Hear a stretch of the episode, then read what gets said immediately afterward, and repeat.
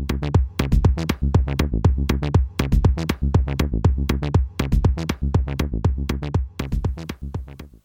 ladies and gentlemen, boys and girls, Mel Herbert here. It's, uh, what is it, Friday? Is it January 10th? Yeah, I think so. I think that'll do. Hey, you know, fires uh, occur in cars, right? In fact, they occur in thousands and thousands of cars here in the US all the time. Mostly in gas cars because there are mostly gas cars. But you always hear about every single Tesla fire. And you may have heard about this one. This one was in Norway. And uh, there was a Tesla and lots of other electric cars there. And uh, this car started a gigantic fire which burnt down hundreds, hundreds of cars. It was in a big parking garage. And of course, Tesla was blamed. Tesla was blamed, and the shorters were all excited. Nah, nah, nah, nah, nah. See, electric cars are bad because they burn, even though that they burn a lot less often than gas cars.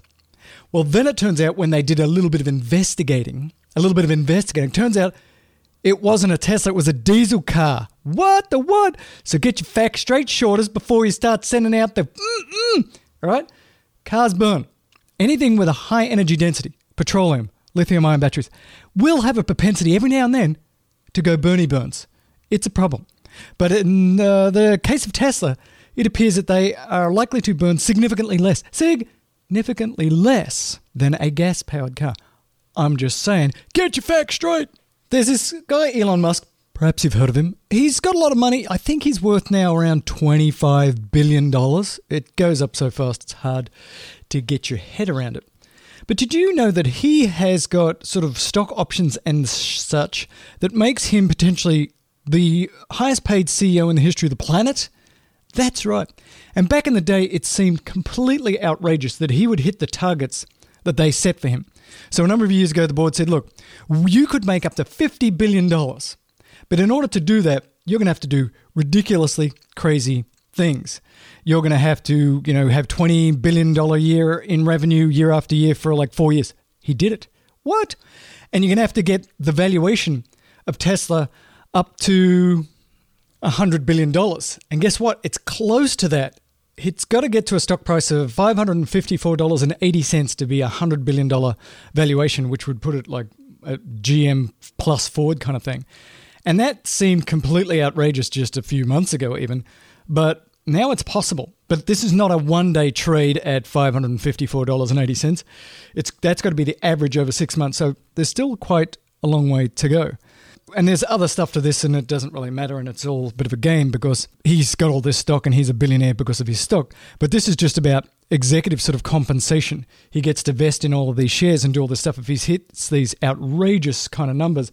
One of the outrageous numbers, and I can't remember the timeline, is to get he has to get valuation of the company to six hundred and fifty billion dollars at some point in the future, and we can talk more about that later. But if he does all these things, which you know a year or two ago just seemed you know outrageous it's actually possible. You know, I've said before, I believe that he can make Tesla a trillion dollar company. Tesla Energy, Tesla cars, Tesla all the time, and you'll need multiple gigafactories. You'll need huge number of cars sold. You need so many batteries made. But it's possible that he'll get this extra, extra $50 billion in compensation over and above however many shares he has already. He could become the world's richest man. I mean, Bezos, he's coming for you. Now, this is an interesting article, and I don't know if it's true, but it's from Business Times, and I don't know if uh, Business Times is one of those trustworthy things. But it says Tesla Gigafactory 3 commences Tesla Model Y production. Excuse me? That's the Shanghai Gigafactory. And they say that leaked images show that Model Y production has actually already begun. In fact, it began on January 7th, 2020, which is, they say, earlier than expected. Uh, yeah, right. It's earlier than expected. We weren't going to see the Model Y being produced until summer. And then there's been reports like, hang on, this could be actually be at the end of the first quarter. So I don't know what images they got. They really don't go into detail. But it's possible, I guess, that they're just building some prototypes there. I did talk a day or two ago about the fact that I think that the Chinese Gigafactory could get up to Model Y production before the US factories. But this, to me, is a bit of speculation and a bit of a picture. And if you got sucked into this like I did, I'm just not so sure it's true. But I think there's a lot of evidence to suggest that it's going to be well before the summer because uh, suppliers and others have been told ramp production. This is going to go pretty quickly. and again, my speculation, and it's pure speculation, is that it actually will occur at the Chinese Gigafactory perhaps faster than the American Fremont factory. But this uh, little story isn't really much evidence either way in my book. So, ladies and gentlemen, boys and girls, it's CES right now, but there's a really interesting technology there that's worth talking about um, because it's about vehicle to grid or vehicle to home charging. So we talked about this a lot back in the day. Wouldn't it be cool if you could take your 100 kilowatt hour battery pack from your Tesla and use it as backup in your house? So all the lights go out, you've got this giant battery in your car, and it's really hard to get that energy out of there. But what about if you could have a box that would do that for you? Well, there's actually a company called Wallbox Quasar, I think it is, and it's by a guy named Douglas Alfaro, I think is his name, and he used to work for Tesla. And he's come up with this $4,000 box, which is a level 2 charger, but if given permission by the people who make the cars, it can actually take the energy from the car and bring it into your house, which is pretty cool. I'd like to see this. Now, Tesla should do this themselves, and you don't want to do it every day. We've been told back in the day that the batteries that's in a Powerwall are made for everyday cycling fill up, go down, fill up, go down. And that is different technology than is in the cars where it's mostly fill up every now and then and go really fast.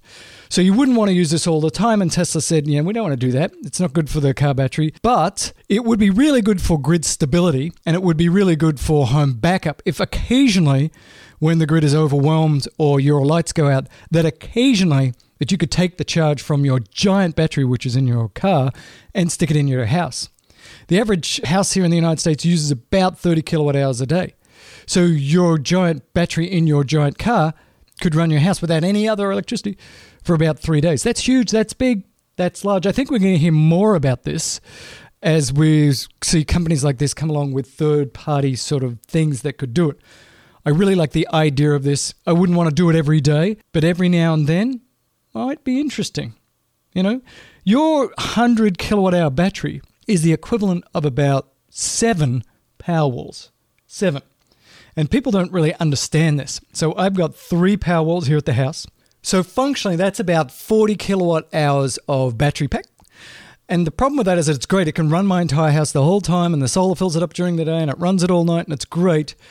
But if I just use that to fill up my car, if I've got a 100 kilowatt hour battery and I'm nearly empty, and I come in and I plug in, and the sun is not out and I'm just using the battery, I'll drain that battery flat and not even be half full in my car. And that's just sort of a reminder of a couple of things. One, we need bigger batteries in the home if you're going to have EVs and you're going to use these batteries to charge them at times when the sun is not shining, for example, if you're linked to solar.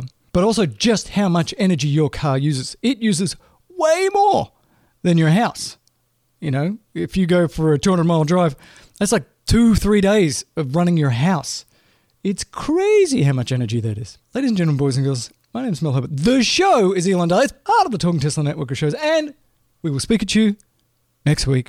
Herbert out. Oh, but we're going to do a big show, a large show, grand show, an enormous show this weekend with the boys for the patrons. That's right, it's a patron show. If you want to become a patron, uh, just search uh, Talking Tesla patron. Become one. You'll get the show over the weekend. It'll be huge. It'll be big. It'll be large.